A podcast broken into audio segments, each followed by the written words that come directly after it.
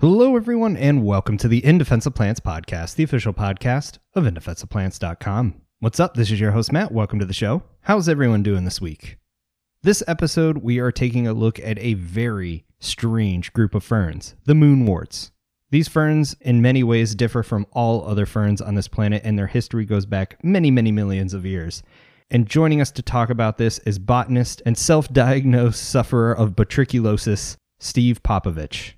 While Steve is skilled in a wide range of botanical topics, he has a special passion and interest for moonworts, which has culminated in some really great discoveries, which includes descriptions of new species. So let's just jump right into it. Without further ado, here's my conversation with Steve Popovich. I hope you enjoy.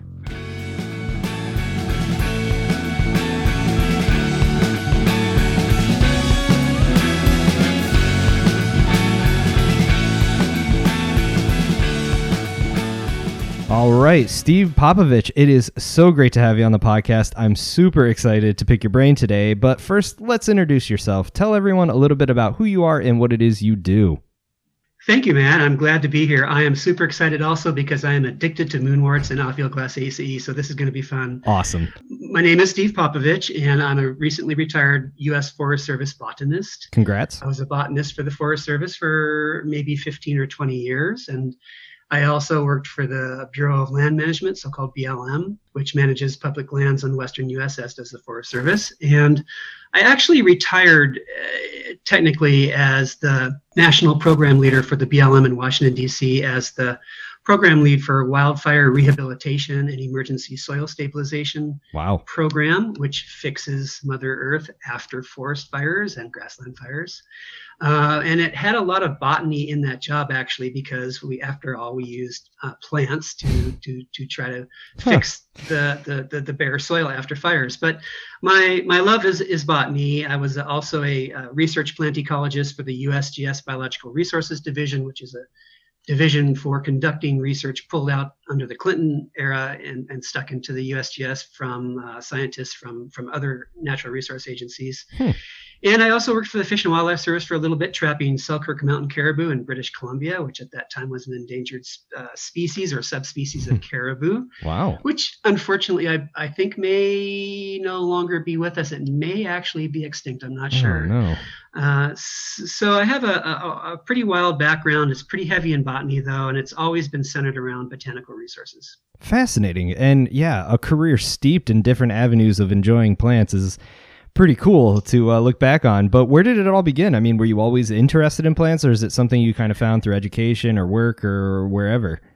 I was I was born ready to go botanize. I my mother s- says a cute story that before I could even stand, I was picking petals, crawling along on, on the grass, and, and fixing broken twigs and giving them to her and saying these are pretty. And and so I was just gravitated towards uh, botany and plants. I just have a love for nature and a love for plants. Awesome. Well, it sounds like uh, you found a pathway to really just immerse yourself in that world. So, congratulations. Yes, you know, I, I graduated with a double degree from Colorado State University in uh, the 1980s in range ecology and French. I kind of wanted to stay hmm. kind of arts and sciences are two different disciplines, and I wanted to be balanced. And then I went on and nice. got my master's from the same university in, in range science. And range is the discipline of livestock grazing on lands. Mm. Think cattle and, and sheep on, on public lands, mostly in the West. But I took that curriculum because it actually had a very well balanced set of coursework that was holistic in, in ecosystem management. So it was a little bit of soils, a little bit of climate, a lot of botany, a lot of plant identification, and how plants fit into the rest of the world and what the importance of plants was. So I highly valued that. So I ended up with that degree, uh, not botany per se. And I really liked that. And I just found myself wanting to be some sort of botany type person hmm. in the federal government because that leveraged a lot of opportunities on, on outdoors and on public lands like national forests and national parks. And, and so that's why I picked that otherwise kind of strange, not botany car- uh, career path. But it, so it started in range, but that morphed into, into uh, plant science. That's awesome. And I have to say, some of the most talented and, and like well rounded ecologists, even uh, that I've ever met actually their their entire specialty w- was range science uh, because it is such a driver of what's going on in the ecology out there. Uh, you know, it's it's an economic important issue, but it's also a reflection of how we're treating the landscape.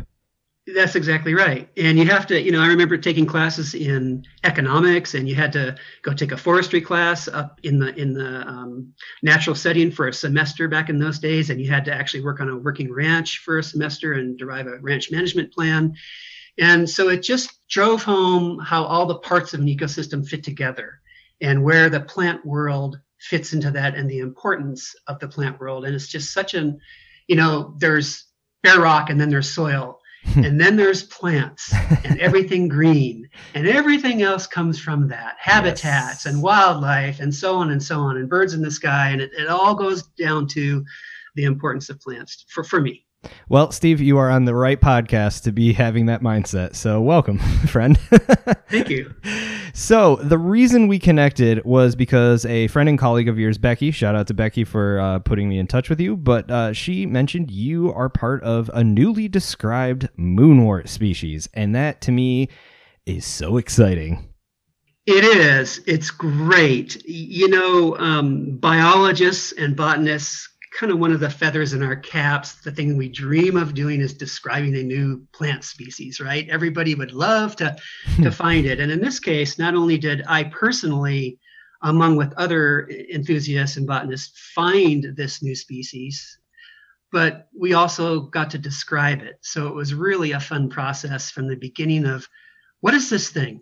It's different hey, this doesn't look like its cohorts. Maybe we ought to look at the genes of this thing and, and hmm. see if something's going on. It's a little morphologically different. And so we sent it off to get analyzed genetically at a dedicated laboratory at Iowa State University that really hones in on moonworts and other fern allies wow. and fern like things, bryophytes and so on and it came back as it's it's genetically different and it looks different. And sure enough it was a new diploid species in the world new to us of course. It, it's it's known it's been around for oh millions of years. Right maybe. right and that's a really important point to bring home is that you know these descriptions really are describing diversity as we see it on the landscape not that it appeared overnight or that other people might not have seen it or known about it it's it's fitting it into the taxonomic or the tree of life saying no this is distinct from all the other things and that's where the description process comes in Right. And this one is particularly important from a species evolution standpoint because it, it feels some missing boxes on the uh, sort of species tree. It, it, helped us figure out uh, parental, putative parental relationships to other species and kind of helped round out the sort of tree. If you think of Homo sapien tree, it's kind of like that, only with moonworts, with, with, with Botrychium. Um, so it was, it was really wonderful to find this one because it helped us further our knowledge in the taxonomic placements and the relationships of different Botrychium to each other. Wow, that is super exciting. Uh, you know, because a you know describing a new species is already an amazing feat. Like you said, it's the feather in the cap for most biologists. But to know that it actually answers a bigger picture of of what the diversity of a, a lineage is doing, that's an extra feather on top of that feather. I'm sure. Yes, and what's really cool about this, uh, we called it Botrychium furculatum. So we're talking about the family Ophioglossaceae and it's a fairly small genus family, maybe four or five genera in the family. The taxonomy is really quite contentious, hmm. and we keep revising and revising as we get closer to, oh, I don't want to say truth because the plants know the ultimate truth, but we just stick them in boxes so that we can better manage our brains around right. where what, what these critters are. But uh, within that, there's a subgenus Botrychium. So Botrychium subgenus Botrychium, which are very cryptic, small the smallest group of plants in this family, and they're called moonworts is the common name. And that's what we're talking about today. We're just focusing on this, this little niche of Ophioglossaceae. It's an incredibly unique family. We'll get into that a little bit. It's got some really neat attributes about it that I'm sure your listeners will find fascinating that we'll talk about. But this one was really neat because when we found it, we could identify by looking at the at the DNA, by looking at the at, at the genetics indirectly through allozyme or electrophoretic analysis, which is actually an outmoded, outdated form of DNA um, implications, yet it's not outmoded for Botrychium. It actually works much better and has high confidence in results hmm. and high confidence in interpretation than than a lot of the more um, fancy uh, cutting edge genetic testing that we do these days. So we use old fashioned electrophoretic um, enzyme testing, which is an indirect measure of, of, of, looking at DNA by looking at proteins that the DNAs produce. The idea is one DNA will produce one protein, a different DNA hmm. sequence or a different uh, allelic composition will, will produce a different set of proteins. And we look at the proteins and we say, okay, these proteins infer this group of genes, these different proteins infer these different groups of genes. And so we arrive at different DNA compositions that way. But it, it works for moonworts and it's, it's time tested. And we found by looking at this um, these proteins that hey, one of the parents we already know, Botrychium pallidum, uh, which is a, um, a moonwort uh, mostly in the Midwest, and um, we found that there's this missing genes in this new thing that we have that aren't found anywhere else. So we thought, okay, one putative parent is Botrychium pallidum, but the other parent is a question mark. It's a huh. mystery. And we didn't know that that, and that's a new parent that we didn't know existed in Botrychium until we found this, this offspring of these two putative parents. Because the offspring say, here's uh, parent A and here's parent B. We've got parent A down, but parent B is showing these protein combinations that we haven't seen before. So it must mean there's a parent B out there, and we don't know what that parent is. Huh. And to round out this story, what, why this is really cool if you're a botany geek, is because in looking for more Botrychium furculatum, when we wanted to circumscribe its habitat and its range geographically, we found the missing parent. Uh, that's awesome. it is. It, this never happens. You can't make this stuff up. Wow. And I am not making this stuff up, but it sounds almost surreal so we're on our hands and knees because these plants, these these things are only an inch or two or three inches tall at the most. They're very hard to find. And we're, we're finding these things, and we found some plants. Um, a colleague named Benjamin Legler found some plants in a remote area in the remote mountains of of uh, north central Wyoming, the Bighorn Mountains and the Bighorn National Forest. Excellent. No one goes there. Pretty underbotanized. And he's looking around for furculatum, this new thing that we described. And he finds these plants that look like furculatum, but they're a little bit different, just a little bit different. So he says, "Oh, I better send them off to the to the isozyme lab in in in Ames, Iowa, at Iowa State University." And they came back as the missing parent wow. of this furculatum. That's wild. so it's incredible that not only did we find this new uh, furculatum, but we found this missing diploid that's one of the putative parents to furculatum. We're, we're, we're as you know we're virtually 100% certain. We're as certain as we can be, given the constraints of our uh, technologies. That is so remarkable to not only have stumbled across this, but then the detective work and then the luck like you said to go to this area where no one's looking and find something that you have to literally be on your hands and knees to actually see in any detail Yes, that's right. And this thing, this thing that we're going to call Botrychium farrarii, which will name be named after my colleague and mentor, Dr. Donald Farrar, who runs this lab at Iowa State. It's a diploid, so it's the base parent, and it appears to be at this time highly restricted to three small sites with 10 or 20 plants each along one road in this national forest. And we've looked for I would say 10 years now from southern Canada to northern New Mexico, all down the spine of the, of the Rockies, all over the Rocky Mountain Cordillera, and we cannot find more of this thing. And we've we've sent off hundreds of plants to be analyzed when we're not sure, and they always come back as no, it's not it. And so why is it itself seemingly so rare, but it's progeny, this Botrychium furculatum, is actually quite common. It's a new species, but it's quite common once we know what we were looking for and started looking hmm. for more of it. It's common from southern Alberta and Saskatchewan all the way down to northern New Mexico, all oh, along oh, wow. the, the, spine of the Rockies. There's probably thousands of sites. We've documented maybe 40 or 50 sites. Huh. And that kind of leads me into saying that some of the way we can sort this out is because uh, with moonworts, alloploidy is very common. So the new species is a tetraploid, so it's it's 4N, and um, this both parents were 2N, and they these two parents were different species who got together and made fertile offspring four N. And so we could look, we could sort of figure out more easily that there were two different parents and one was missing. And in moonworts, one of the things that's really common about Ophioglossaceae it's it's it's um, somewhat common in in other vascular plants and, and other lower plants as well but in botrychium it's quite common is something called uh, horizontal speciation or horizontal evolution or reticulated evolution. Okay. It's kind of sideways evolution. Sh- sh- can i kind of elaborate on yeah that yeah now? please do because i'm sure there will be questions.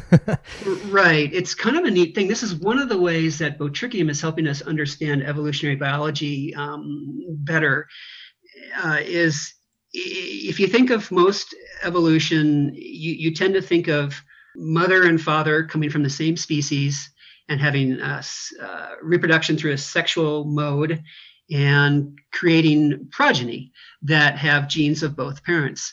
And that's kind of vertical evolution. If you think of a, a ladder and the rungs on the ladder, the normal evolution is is the two uh, columns, the two long parts of the ladder. They're they're starting at the bottom and they're work and they're going higher and higher and higher, coming from the same species, and the species itself is evolving slowly over time with genetic mutations and things like that. right But horizontal evolution, as the name implies, if you think of a rung of a ladder, it's going sideways. It's species A is one of the one of the long rails, and species B is a, is the other long rail, and then there's a rung connecting the two rails. So two species that are unalike are crossing, are hybridizing, and creating fertile offspring that is itself uh, reproductive, has reproductive ability.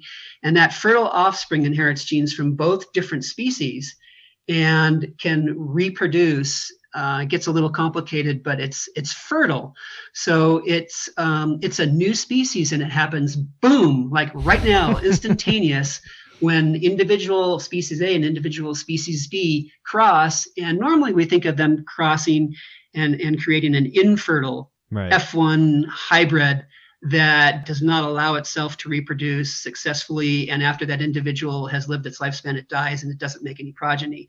That's that. Then that's what that's one of the indicators of different species, right? Is that when they is supposedly they cannot create fertile offspring. right They're they're genetically different enough that their chromosomes in each species don't recognize each other and don't pair in meiosis properly, and so they uh, abort the offspring. But this is different. This is reticulated evolution where the magic works, and what happens is two different species get together, create a a singular individual plant, and it undergoes chromosome doubling by itself. This plant.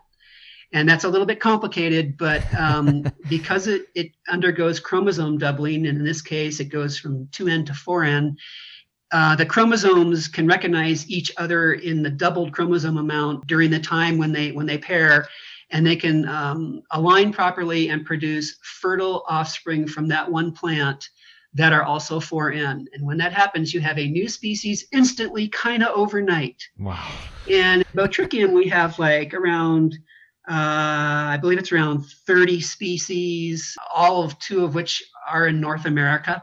oh wow It's kind of a hot spot for Botrychium. right on Um, and, and especially the northern hemisphere. There's not too much Botrychium happening in the southern hemisphere. There's a little bit, but of, of these species, half are allotetraploids or alloploids. One's a allohexaploid, where, where a tetraploid 4N plant got together with a 2N plant and made a 6N plant.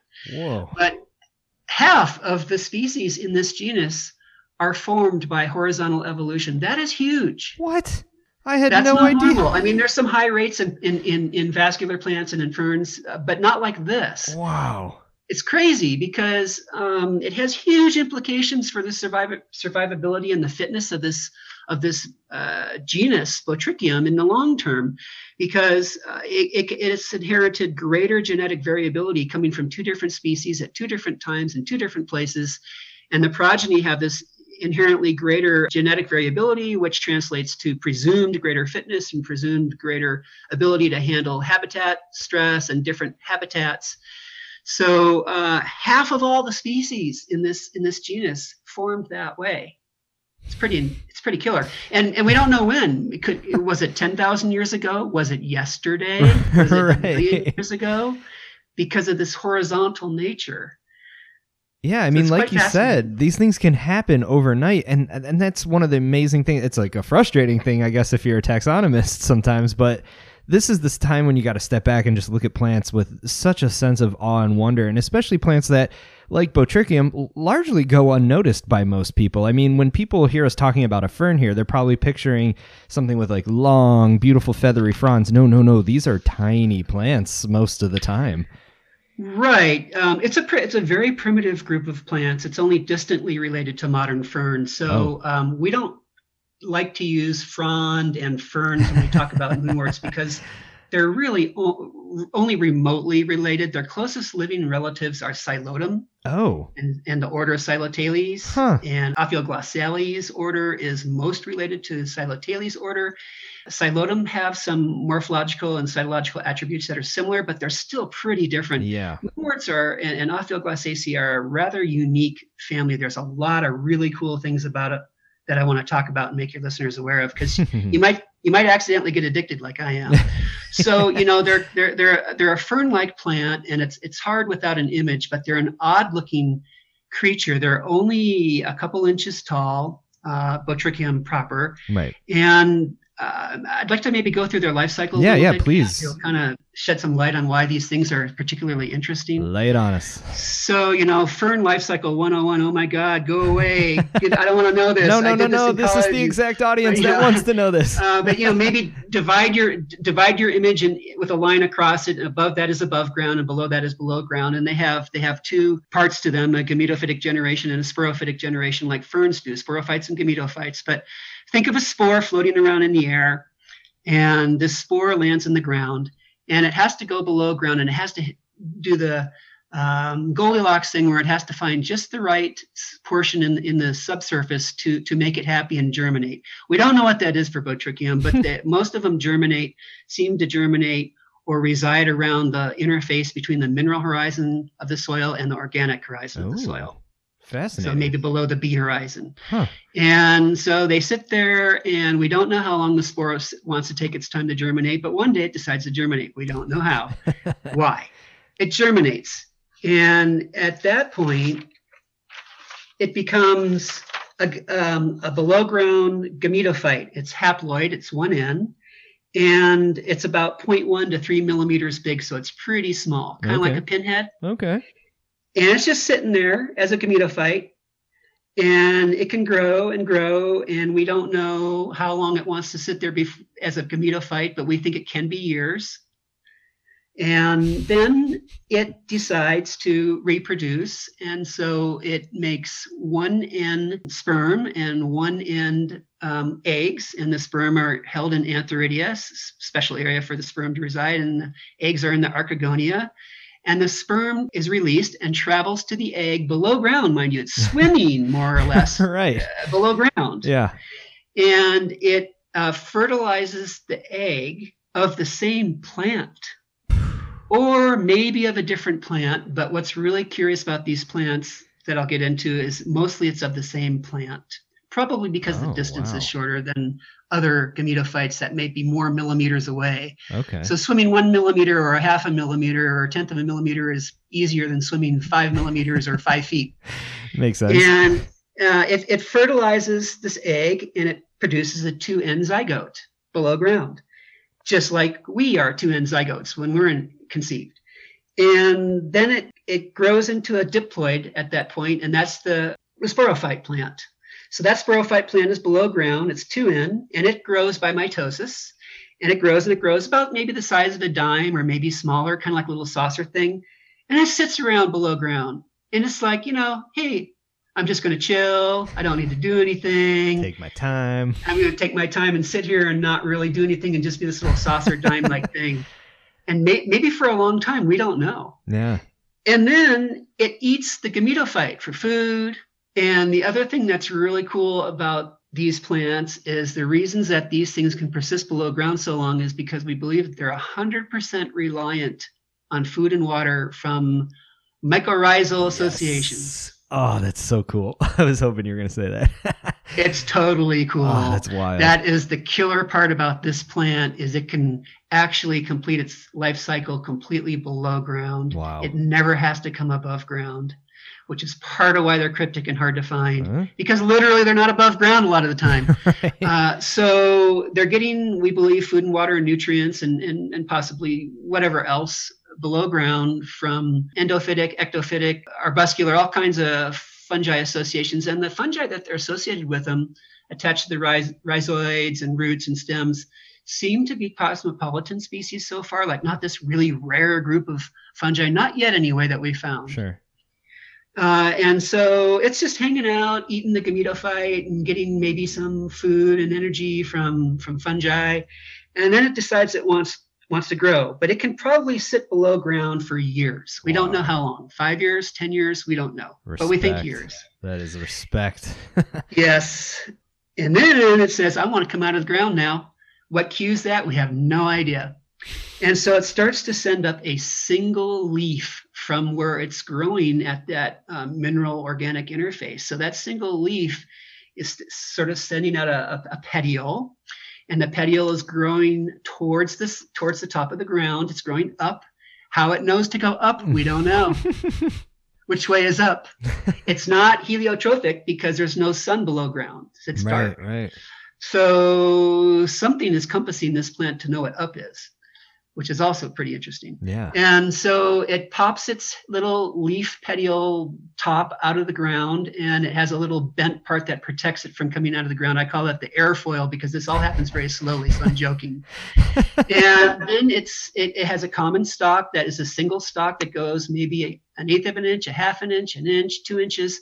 And then, she's also curious about these plants, genetic cueing, something tells the stalk to divide into two parts. We don't know what. Hmm and one part becomes a leaf looking part it's vegetative and one part becomes a reproductive part and it makes a little y or a junction or a or a, or a wishbone shape at this at with a part or a, a slingshot looking bowed shape hmm. uh, and that's what we name this new species after furculatum furcula is little fork or, oh. or, or wishbone it's the latin name for the avian wishbone It's called a furcula like nice. a thanksgiving nice. wishbone apart yeah because this species that we published is particularly bowed at that junction. It looks like a slingshot or a, or a wishbone. By the way, we were going to name it Botrychium fundatur, very commanding name, has presence, fundatur, yeah. which is the Latin name for the slingshot that the Roman warriors carried. Nice. Roman legionnaires carried.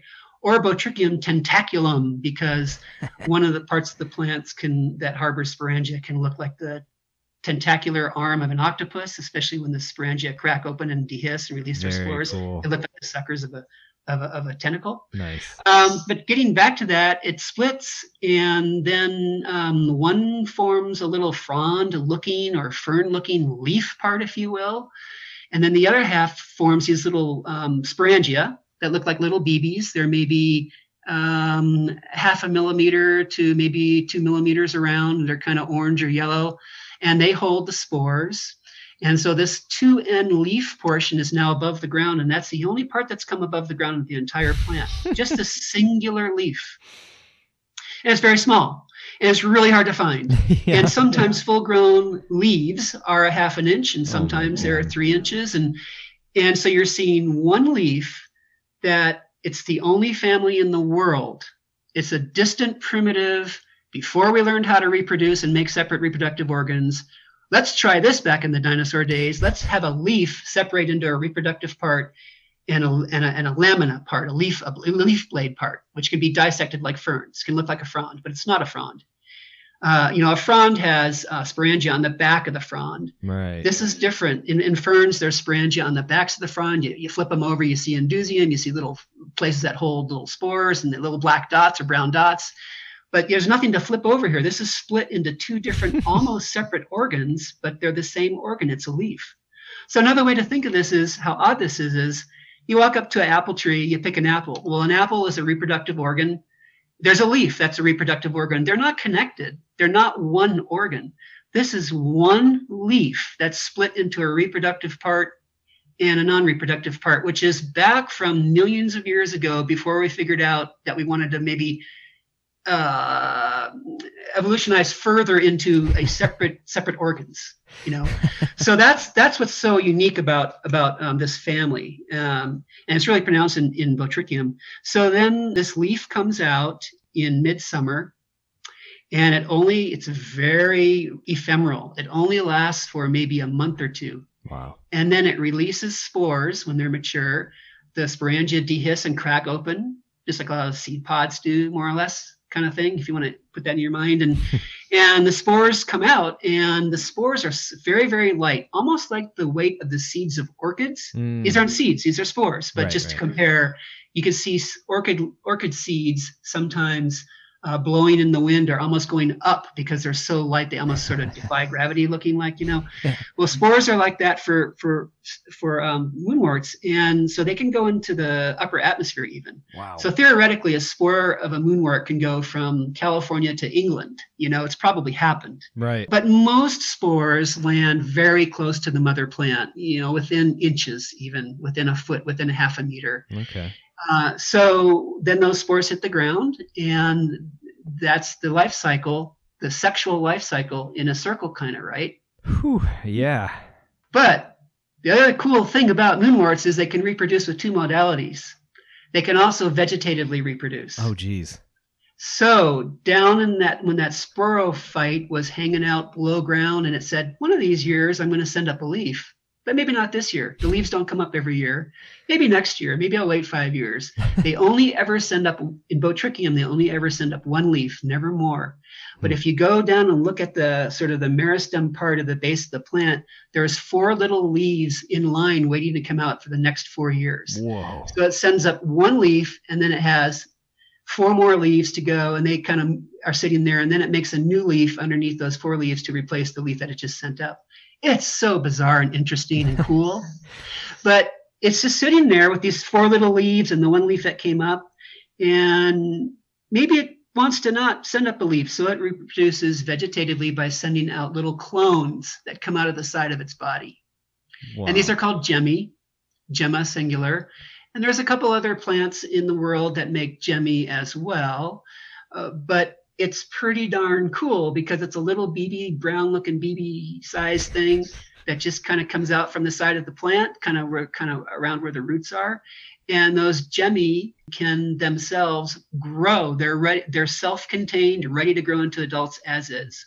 wow. So no sexual reproduction, no sexual exchange, mind you, within its own plant, because the sperm swims to the egg of the own plant. None of that happened. It just sent out a clone. So it can do both. so I'm like, you know, how cool would that be if humans could do that? right. You know? right. One day, I just need another one of me over here. Right, right. And it's exactly the same. Yeah. So, um, because it can reproduce by clones, and we don't really have a good feel for if it has a preference or if it, it mostly reproduces sexually or mostly reproduces um, asexually through clones. We don't really have a feel for that, but we Hmm. know it's both. And that can maximize survival also. So think of it this way these guys go back to 50, 60 million years ago, right around the KP boundary time, right around the great event where the dinosaurs went extinct. Right. In North America, we have fossil records of Botrychium back to 60 million years. We don't know how much further back they'll go. Dang. Ferns go back uh, several hundred million years, and maybe moonworts do too. We just haven't found the fossils yet. But right. what we know today is modern looking moonworts go back in the fossil record 60 million years. So they survived, they were around before the dinosaurs and they survived the mass extinction. nice. So, how? So, some of this stuff I was telling you about fungi and reproductive methods matters because maybe this is wild speculation on our part, but maybe they survived mass extinction by just staying below ground Waiting. waiting. and you know what? We can just keep reproducing uh, by clones, and we can just keep getting our energy and, and, and water from the fungi, which are surviving below ground quite nicely, probably. hmm So we'll just wait this out. And then, you know, maybe five or 10 years later, or 50 years later, or who knows, they poke up their heads and look around and go, oh, there's a bunch of ash here and lava and a bunch of dinosaur bones, and we can come out and play now. So that's kind of neat. yeah. I mean, sure, wild speculation. It makes sense. It's a valid argument, but imagine going to sleep before the dinosaurs went extinct and then waking up in a vastly different world. vastly different. And you know what? Below ground habitat is what's important to moonworts. It's the fungal relationships that are important. and the soil properties that are important and the lack of disturbance below ground. They don't like cracking because cracking the soil uh, cracks the fungal hyphae mm. and breaks the fungal chain, and the fungi don't like it and they die, and then the moonworts die. So um, it makes sense because uh, fungi are probably pretty darn robust to whatever's happening above ground. And because below ground habitat is what's important to these guys' sur- survival, they were just happy down there. um, and you know, also a lot of the uh, small animals survived the dinosaur extinction. You know, and that's where we got the rise of the small mammals and smaller smaller reptiles and amphibians. And these guys are also small. So there's a lot of uh, neat speculation about it. Yeah, um, certainly. The, one thing that's really cool that's related to that that I didn't believe it until I did it myself because I, I thought my colleagues were actually pulling my leg because this one's on the verge of completely unbelievable. but we talked about the genetic cueing of this plant that divides into two parts a little yeah. leaf part and a little um, sporangia holding part. Uh, and I encourage your listeners to look up images of moonworts. Just Google moonworts. I'll also it's, be posting some. they they look like that's another thing is they if you can think of what did a, uh, a plant look a small plant look like in the dinosaur days these are really archaic bizarre otherworldly mm-hmm. looking creatures they almost look like they're from the dinosaur days yeah. you know yeah. so related to all of this there's another fascinating thing is uh, we talked about the cueing that the common stock is somehow genetically cued at some point in time and some height to divide into these two parts the leaf part and the spore part so if you take, uh, if you dig up some moonwort sporophytes below ground, being very careful not to break the soil apart. So sandy soil is bad, heavier soil is better because it won't break as much. Hmm. Stick that into a paper lunch bag, tape it up, put a date on it, put it in your refrigerator, take the light bulb out of your refrigerator, keep, keep your refrigerator at constant temperature of let's just say 40 degrees or 45 degrees seal up your refrigerator with masking tape so no one can cheat and put that put it in there in the end of the summer or the fall and come back in the beginning of the next year's summer when they want to come out of the ground you can open up that brown bag that's been sealed and there'll be a leaf coming out of the soil. What? What? So so how does it know when it's time to send the leaf above ground how does it know? It's not relying on sunlight. It's not relying on humidity change. It's not relying on temperature change. It's not relying on daylight hours changing. It's not relying on frost free period. What is its cue locked in this refrigerator in the dark to know, oh, it's uh, it's May or June now. I'll come out of the I'll come out of the ground in my paper bag now and and, and grow a leaf. It's wild. Yeah. It's weird. And so why is this important? It's all about genetic cueing it's got internal compasses and in this case it's got an internal clock right? Mm. maybe it's breakdown of sugars maybe it's changes in molecules. We don't know what is maybe it's hormone changing and they have half-lives but something is changing or cueing this thing to know it's may for let's say colorado plants. Right. So think of if we could think of cancer in humans Hmm. Think of if we could turn on and off cancer genes. Wow. Think if we could turn on and off cancer cells from replicating. Think if we could learn what that genetic cueing or that, that other cueing mechanism, whatever it is, is. Maybe there's utilitarian values for this knowledge of learning how Botrychium turn on and off their genetic cueing, because maybe we could um, use that in medicine or disease or uh, mutations, turning on and off mutations, or or who knows? Yeah. That's, I mean, that's an amazing perspective to bring to the table for such an obscure group of plants. For most people, I realize there are many among us who truly enjoy and admire these plants, but I am all for science for the sake of science, but mostly because of things like you just said there. You have no idea what we could possibly learn from trying to understand the nuances of even a single species, let alone an entire group doing things their own way, learning how to live since probably well before the dinosaurs. Exactly. And you know, we like to think of ourselves as at sort of at the top, and we always tend to look at the importance of other species through the lens of, of human utility or human value. more and more, you know, today we're starting to understand that there is some sort of intrinsic, indeterminable value of nature itself and of plants themselves and of ecosystems themselves. They exist to exist and they're beautiful how they are and they have value in and of themselves. And we can't put a human value on that. But it's just, it's mind boggling how something as small and in our human value we deem insignificant perhaps mm. as a botrychium may hold great utilitarian value for us in the future and also has its own place in the ecosystem.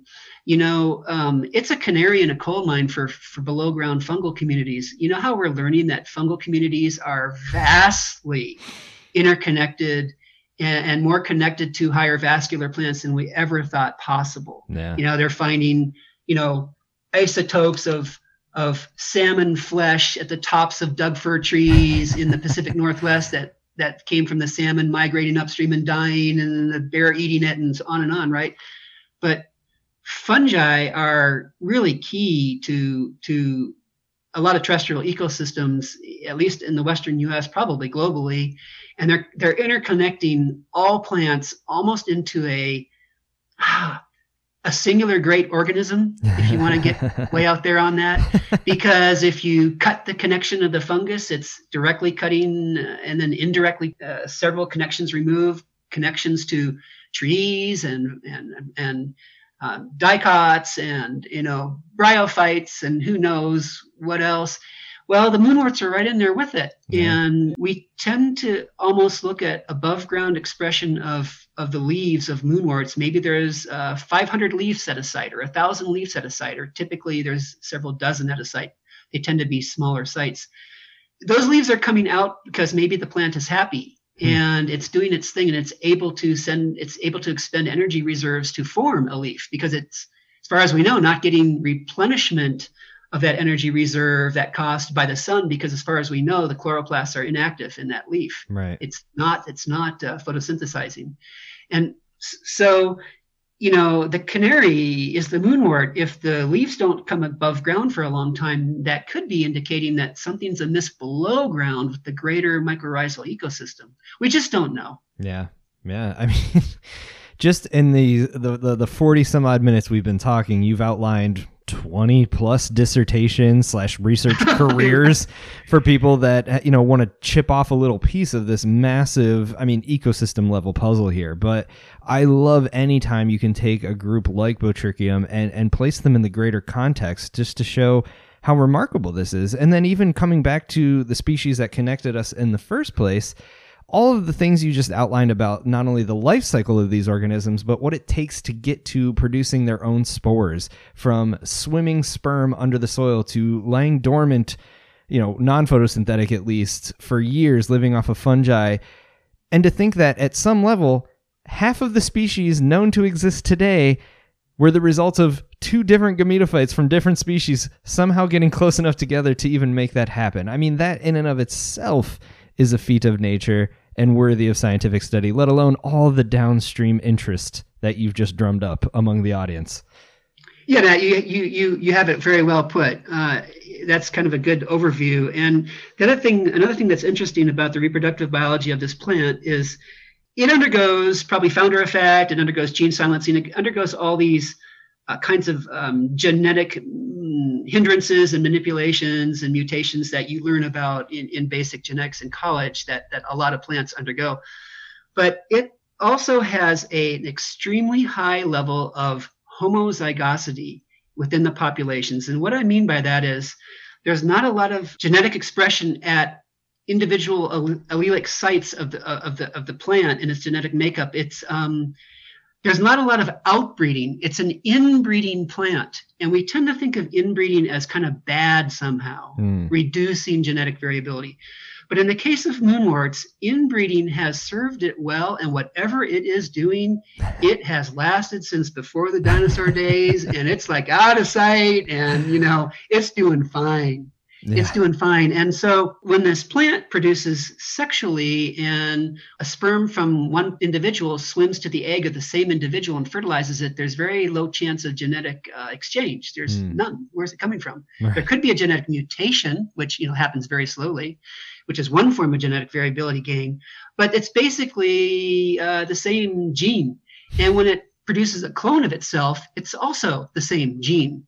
So um, when you see plants at a site, that those plants let's say that there's let's just make up a number that there's 100 plants at a site we usually above ground we have no idea below ground but above ground we usually see scores of leaves or 100 leaves or maybe maybe a few hundred leaves we have done some below ground studies that show that there's some proportions you can say that for every above ground leaf there's x number of times hmm. gametophytes and sporophytes below ground that we don't see okay. and it's it's it's X times more, whether it's five or ten times more. I'm not, I can't, I don't recall. Fair, but it's more. Yeah. So maybe one leaf above ground means there's 50 plants below ground or whatever. But they could have all come from one spore that blew from California to northern Nevada, settled in a canyon, got happy, vegetatively made a whole bunch of clones of itself, and then they made more clones of themselves. Meanwhile, they're also reproducing sexually, but they're basically sexual reproduction in, in Botrychium is pretty much genetically variability speaking equivalent to almost asexual or vegetative reproduction because there's no genetic unless one gamete from one plant goes to a gamete of another plant which seems to be pretty rare. Hmm. so they're not heterozygous they're homozygous. And so you look at 50 plants above ground let's say 100 they're all really genetically closely related. And in fact maybe in theory they all came from one spore once upon a time. Wow and then they kind of adapt to that site. And so what that means is because of horizontal evolution and because of this homozygosity, the end result, without getting into the details of it, is that there's subtly different, very small levels of genetic difference between sites of the same species, but it's there. And at some point, it reaches a point of speciation where you go, oh, it's not so subtle anymore. There's a, there's a greater difference now being expressed at this site. And so maybe um, this site warrants a separate species, but it's really hard to set species lines on this plant because each little site has the potential to be started from one or a few plants that are themselves very similarly related. And but they're different than plants from a different site and they're different from a third site. And so there's within site homozygosity but between site variability and it just it's it starts to numb your brain and you have to drink lots of beer to try to even want to think about it more but needless to say it, it it creates a it brings to bear uh, the limits on our imposed concept of putting species on an organism and putting boxes on organisms mm-hmm. and anytime an organism can kind of challenge our concept of organization. It's fun. It's an exercise that can be enjoyed. Uh, it can be extremely frustrating, I guess, for some. But you know, if you enjoy biodiversity, these are things that you can think of till the cows come home. And you're lucky, I guess, in the context of what you did with this plant and its progenitors, that you had a lab that is dedicated to the genetics of this group to at least sort it out. Because, you know, if you were just going on morphology, ooh, there would be debates till the end of time, I'm sure. Yes, and actually, um, that's a good point. Is there's a high level of morphological variation, even though there's a low level of genetic variation. It's it's it's it's it can be very frustrating. That's when we sit back and go, "Oh yeah, uh, that's the part of botany that can be challenging. Is I don't always know what I'm looking at, and, and botanists always strive to want to put a label and identify everything. You know, we love going down dichotomous keys and figuring it out."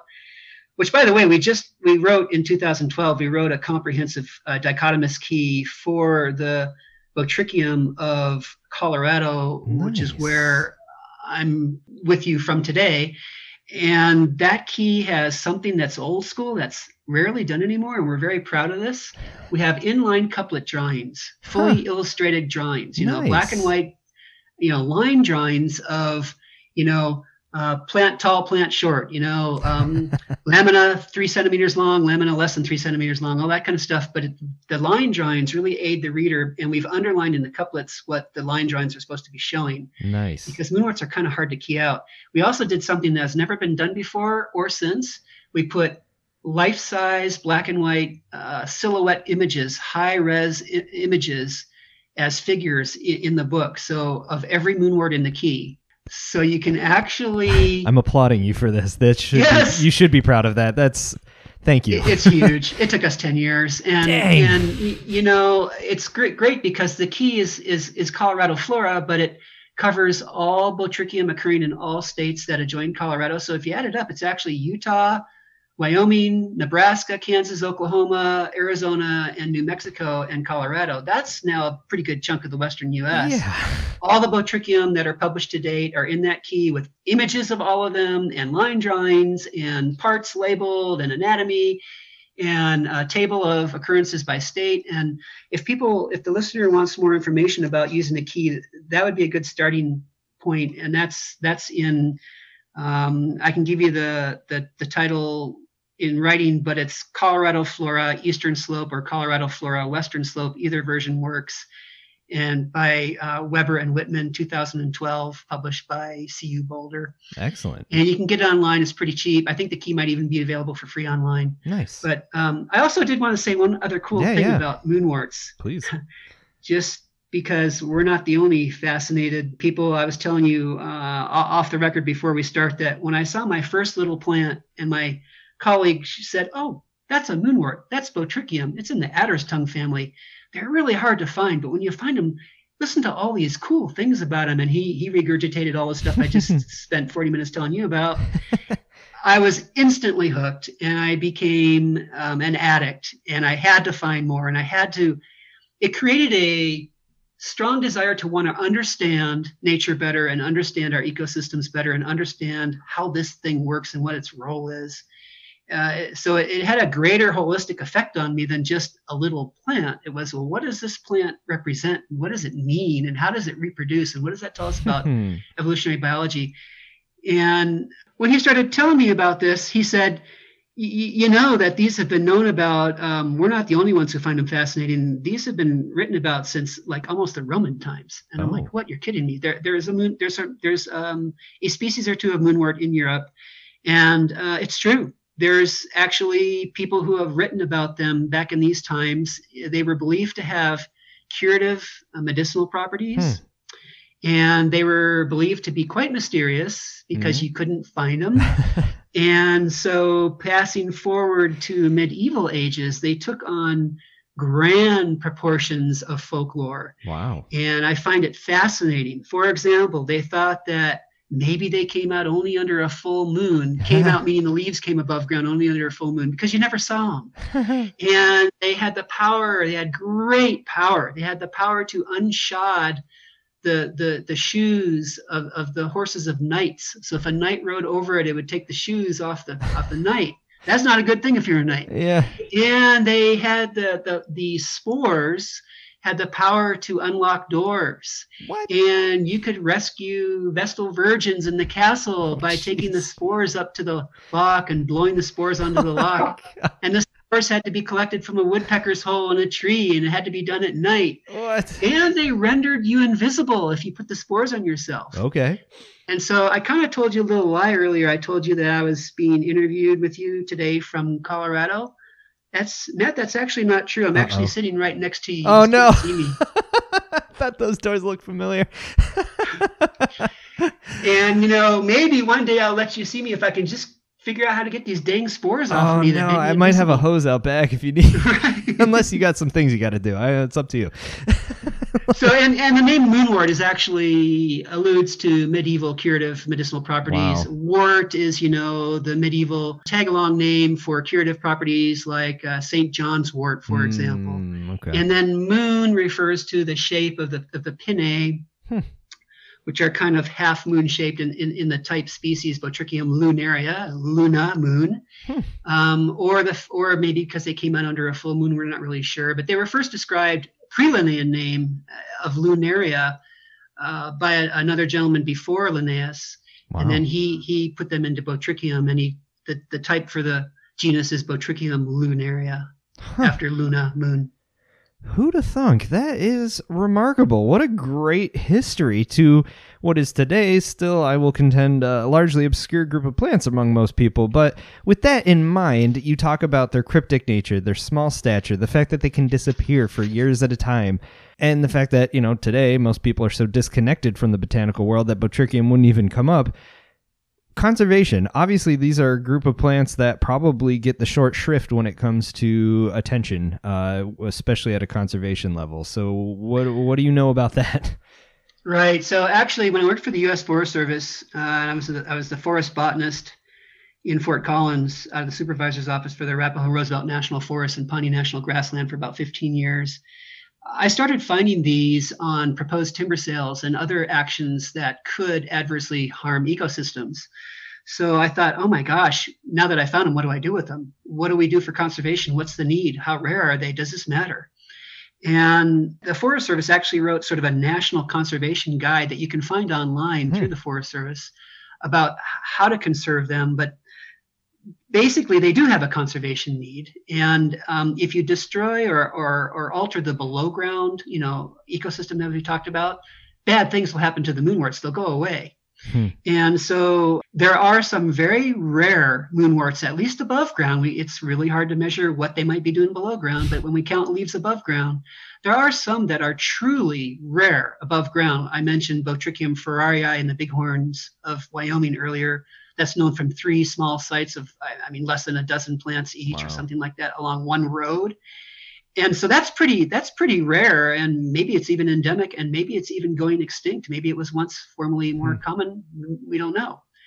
Um, so there are others that are fairly common, and they don't warrant any special management consideration in and of themselves because they're they're they're kind of everywhere. Mm-hmm. If you look for them and you know the right habitat to get your gestalt, you, you can find them. But again, they rep- they're the canary. They represent the below ground ecosystem. So even though they're common, you, you still want to conserve them when you find them because you're in essence having you're forced into conserving the below ground ecosystem. You can't mess with it. You can't take a big skidder over it. You can't plow it up. You can't do a lot of. You can't drain it and change the moisture regime because it will um, mess with the, uh, I'm sure, very complex relationships below ground yeah. with, with Botrychium. So when you find it, you want to conserve it, and you want to con- conserving means keep maintaining the habitat how you have it now. It likes uh, a lot of them in the West actually like open areas that are not uh, under forested canopy. They're they're open natural meadows or they're they're um, historically disturbed meadows that are now stabilized. So things like avalanche chutes, uh, old ghost towns, old mining districts, earthen dams. Uh, ro- they love highway road shoulders and dirt road shoulders, and uh, they love uh, areas that have been previously burned and released a bunch of nutrients and have cleared away the canopy. And natural meadows. And in Colorado, they go up to the alpine, the true alpine. Hmm. Uh, and and so whatever is holding that habitat in check or keeping that habitat how you see it now when you found the moonworts, you want to perpetuate that habitat. And if that means going in and doing a little bit of habitat managing, maybe a burn or some thinning or something that doesn't harm the below ground soil profiles to keep that habitat kind of mid-seral or I, I don't want to say mid-seral because it's really not a seral stage. It's more a, a graminoid herb meadow opening stage. Okay. You want to keep that stage. And when you start to see recruiting conifers in Colorado that are head high to knee high, you know that it's starting to close in with conifers. The moonworts might go out of the system. Hmm. So moonworts might be a transient phenomenon at a site. It might like the again the Goldilocks thing. It might like the site at a phase where it's been historically disturbed in the past but not anymore because too much disturbance is bad. But it's not closed in with canopy cover from surrounding trees yet. Hmm. So it's kind of an open meadow stage. So you want to preserve that open meadow stage.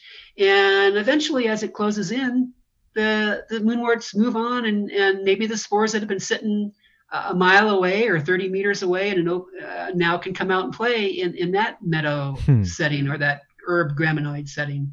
So um, the other reason you want to conserve them, which means conserving the habitat and kind of keeping it how it is, is because when you find the common ones, moonworts, uh, especially in the western U.S., but it's generally true everywhere, they occur in like a guild, a species guild. So you find multiple species at one site. Ooh. And in Colorado, it's common to find five and six and seven multiple species at one site. Nice. And so when you find a site and you see, oh, there's this common Botrychium neolunaria, it's everywhere here. We don't have to worry about this site too much. Well, maybe the really, really rare ones are also at that site, you're just not seeing those. Right. Maybe they're just staying below ground. Maybe your eyes missed them. And so, for just preserving the rarity of some of the taxa that may be there, but you can't tell, it's good to conserve that site. So that's that's kind of where conservation Hmm. is at. And this, this all you know this all started with um, Urban Florence Wagner in the 80s and 90s, who started figuring out that wow, there's a lot more moonworts than just this one weird thing. and between 1981 and 2001, we saw a huge increase in the number of of, of, of um, described taxa uh, to get us kind of where we are today. And I just want to name call some people because I'm I'm just a newbie to this actually. I didn't get addicted until 2005, and I, I have the full-on moonwort madness, botriculosis disease. You know, it's like it. Maddie disease. Your brain goes nuts. Uh, you know, you have to be a. You know, I used to think that people, a lot of botanists, were a tad askew to love botany, but you know what? I- I don't think that so much anymore. I think botanists just have a love for understanding the mysterious and the beauty that are plants. My goodness, they're beautiful. yes. And even if we are a tad askew, there's nothing wrong with that. It's great. Yeah, yeah, it's all fun. Botany is fun. Botany Exactly. is wonderful. But I, I, just, I want to call out some names that were kind of the mentors before me. Yeah, please In do. Colorado, uh, there's there's a guy named Peter Root that really uh, took off f- describing and, and understanding moonworts and brought it to the forefront. There's some people that have, have studied the taxonomy. Warren Hauk, um, Peter Zika, Tony Sperbilli are some names. Jim Montgomery. These are kind of the moonwort clade or the moonwort cohort who are really the movers and shakers for understanding the taxonomy and, and biology. Uh, my mentor is Don Farrar at Iowa State University. He's probably he's up there with the world's leading authorities on moonworts, and he's very accessible to your listeners if they would like to know more about this fascinating world of moonworts. Mary Stensvold has, has been doing a lot of taxonomy and describing and realigning um, groups of species lately. She's in Alaska. Cindy Johnson was a professor um, at the um, Gustavus Adolphus College in St. Peter, Minnesota. She she's done a lot of work on the below ground ecology, helping us figure out the gametophytes and the sporophytes and the antheridia and archegonia and the swimming and the sperm and the egg and all that stuff, and figuring out how the ecology works below ground. In Colorado, more recently, Scott Smith and David Steinman have been um, expanding a lot of our range of Colorado moonworts, and myself and a bunch of Forest Service botanists in the Black Hills in South Dakota, and uh, my colleague Ben Legler uh, are, are kind of the, the the recent people. And a guy named Dauphin and his cadre have done a lot of cladistics on on moonworts using some pretty advanced, fancy stuff, trying to figure out where everything fits. And there's been a lot of Canada botanists Nice. that have gotten into this lately because Canada's saying, "Oh my God, the U.S. Forest Service is really getting into this conservation of moonworts," and there's been this explosion of literally hundreds, and I'm not uh, aggrandizing, literally hundreds of botanists. Uh, uh, government botanists, Forest Service, Park Service, BLM botanists, NatureServe, the Nature Conservancy botanists, state parks, county parks, have been just going nuts since the early 2000s looking for moonworts because it's kind of taken on this um, uh, attention disproportionate to its small size. and uh, they've gotten this moonwort madness bug. And there's national moonwort workshops your listeners can go to that have field days where you're on your hands and knees crawling around and you will find moonworts. And uh, it's really a lot of fun. And um, Canada said maybe we ought to be paying attention. So nice. we recently held a, a, a- national moonwort workshop in, in a beautiful provincial park in Canada. And I mean, we had the National Botanists of Canada and a lot of the um, provincial botanists and some Nature Conservancy botanists. We had like, I think it was like 25 people. And we ran around and did this beautiful workshop at this beautiful setting in one of their wonderful parks. And we ran around two days in the woods looking for this moonworts. And guess what? We found Botrychium furculatum, the new one that we just recently sur- Yeah. And you know what? Oh my gosh. You know, when they see that first plant, the light comes on and the eyes open and the smile is huge and they're on their hands and knees grinning from chin, you know, chin to eyeball. And they're going, Steve, this is a national record. Furculatum, country record. Doesn't happen every day. Woo. So we have it as one of our type, one of our um, types or paratypes in our publication is this park with their names, and so it leads to a lot of fun. It leads to a lot of after field get-togethers and really good dinners and really good music and really good um, pop and beer drinking. And nice. It's just uh, it's a way. I don't know. This madness of Botrychium has been a great way for uh, botanists to unite and and form their cadres of like-minded people and just have a whole lot of fun out there in the field and in the lab too. I love it. So you not only have a group of plants that teach teach us something about history, about evolution, about habitat and ecosystem health and conservation, but also bringing people together from across borders to celebrate and understand and be part of all this. What more praise could you give an entire group of obscure plants? I love it. Oh my God, exactly. When you're when you're sitting there at a restaurant in the middle of nowhere in, in southern Saskatchewan, inside a park, and you're you're you're having a really wonderful dinner, and there's people from all over Canada there, and there's four or five people from very.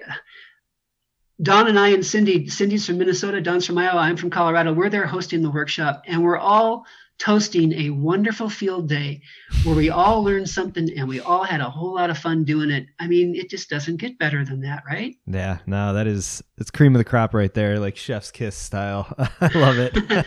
right. Uh, right. Always right at the world for that moment. Yeah, yeah, and you got to take the time to celebrate those moments because no one else is going to do it for you. Right. And the other thing that's neat about it is um, it, it brings home all your hard earned college semesters and all your um, scraping in the labs and scraping of academia. And you're actually in the field holding up little moonworts and having a really good dinner afterwards. It just brings it full circle to say, okay, this is the bottom line. Yeah. This is what it's all about. I'm holding this leaf in my hand. Oh, by, by the way, that brings a point about collecting moonworts if you do happen to find them. Uh, there is a very specific way to collect them, oh, otherwise okay. you can harm the plant. Okay. So if for your listeners, if they are lucky enough to go look for moonworts and find them, by the way, you usually find them when you're taking a potty break or eating your lunch sitting on the ground. yeah. You don't find them when you're looking for yeah, them. those are the best plants, though, by the way. They're right there between your legs. right. Um, y- to collect them, y- you only need to collect the leaf. You don't need to collect any below ground parts. They're not important for identification. Okay. And we have good type specimen vouchers that already vouch the, the below ground material. So you want to collect the leaf and you want to cut it at ground level with a really sharp instrument and make a really fine cut like a, a, a sharp knife or scissors but you don't want to pinch it or pull it because what happens is infection will come at that in, Mm. at that that pinched or pulled site and that infection will spread uh, down in through the petiole down into the plant and, and kill the plant and since all the plants are connected with fungi we don't know how far that infection Ooh. might go yeah. so you want to you want to cut them and, and then you just press them in a way that show the um, the most important diagnostic features for keying out moonworts are the shape of the pinnae, which is on the frond looking portion of the, of the of the leaf, and you want to make sure those pinnae aren't crumpled and shriveled up, and you want to press them out flat and make sure that people can see the shapes and the outlines of the pinnae. That's the key. And um, there is a great website that I will provide you the link to Yeah. or your listeners could just Google Iowa State University moonworts. And uh, this first thing that will pop up will be moonwort systematics at Iowa State University at the Ada Hayden Herbarium there by Dr. Donald Farrar, my mentor and colleague and dear friend. And uh, if you go to that site, it's a wonderful one stop shopping site. It'll contain everything I told you today and more, a lot more and it'll get into the genetics and the um, homozygosity and outcrossing and horizontal evolution and polyploidy. It'll go into it at great detail. It has a lot of figures, it has some line drawings, and it'll talk about all the importances that I've mentioned and more. And it also has a little teeny um, series of pages for each specific taxon or species with color photographs and plates and distribution maps in North America and talk about who the parents are and this is a tetraploid and its parents are these and Wow. uh, it's it's just a great it's a great way that if the listeners are still with us at this point in time Oh, they are. and want to go okay i've heard enough about moonworts i have to at least see what one looks like and i want to know more about these things. Go to that website and it's all right there. It's it's, it's a great site. Fantastic. Steve, man, thank you so much for this beautiful introduction to this amazing group of plants. I can't thank you for your passion, for your dedication, the years you have spent trying to understand and help everyone else understand these plants, and and just for taking time to talk with us. Thank you so much. It's been absolutely fascinating. Well, you're welcome, Matt. It's really been my pleasure. You know, it's um, you have a great forum in which to talk geek talk, straight talk with botanists. That's why I'm it's here. hard to find, and I appreciate your website. I've listened to your podcast; they're great. Thank you. It's a wonderful way for like-minded botanists to share knowledge and and to learn about things. And by by the way, I don't. We talked about the feather of the cap being, you know, you get to describe a species. Woohoo! I mean, yeah, that is awesome. Yeah. But I don't think that that's where a good researcher or a good scientist's job or role stops. I think it goes on after that into translating that into knowledge and learning and passing that learning on to fellow botanists and, and anyone who has an interest in plants and wants to know more. It's, it's I don't even think I don't know, it's maybe like too noble to say this, but it's not it's like our responsibility. Yeah. It's not even a good to do thing. It's the responsibility of of a botanist or a researcher, plant ecologist to uh, share knowledge and to pass it on in a way that's fun and exciting because oh my god the world of plants is so incredibly fun and interesting and mysterious and we you know it just makes me humble to think that you know humans yeah we we think we're on top but whatever these moonworts are doing they've been doing it a long time it's a it's a little plant with a big attitude and it makes me humble and it makes me have a lot of fun Excellent. Well, beautifully put, Steve. Again, thank you so much for your time and for your passion and for for talking with us. We really appreciate it. But hang in there, stay healthy, and uh, happy botanizing, man. happy botanizing matt thank you Yep. Cheers. All right, that's it for yet another fantastic episode. I thank Steve for taking time out of his busy schedule to talk with us and for sharing his true passion for these incredible ferns. Keep your eyes out. You never know what new discoveries await us just over the horizon.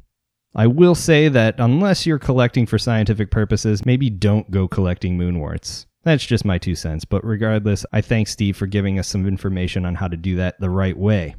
But that is it for this week. I thank you all for listening. Of course, I thank everyone who supports this podcast through Patreon, which includes some wonderful producers. In fact, I have a shout out to the latest producers on this podcast. A big thank you goes out to Craig and Lily. They both went over to patreon.com slash indefenseofplants and signed up at the producer credit level. So thank you to them and everyone else that supports this show from month to month. I could not be doing it without your support.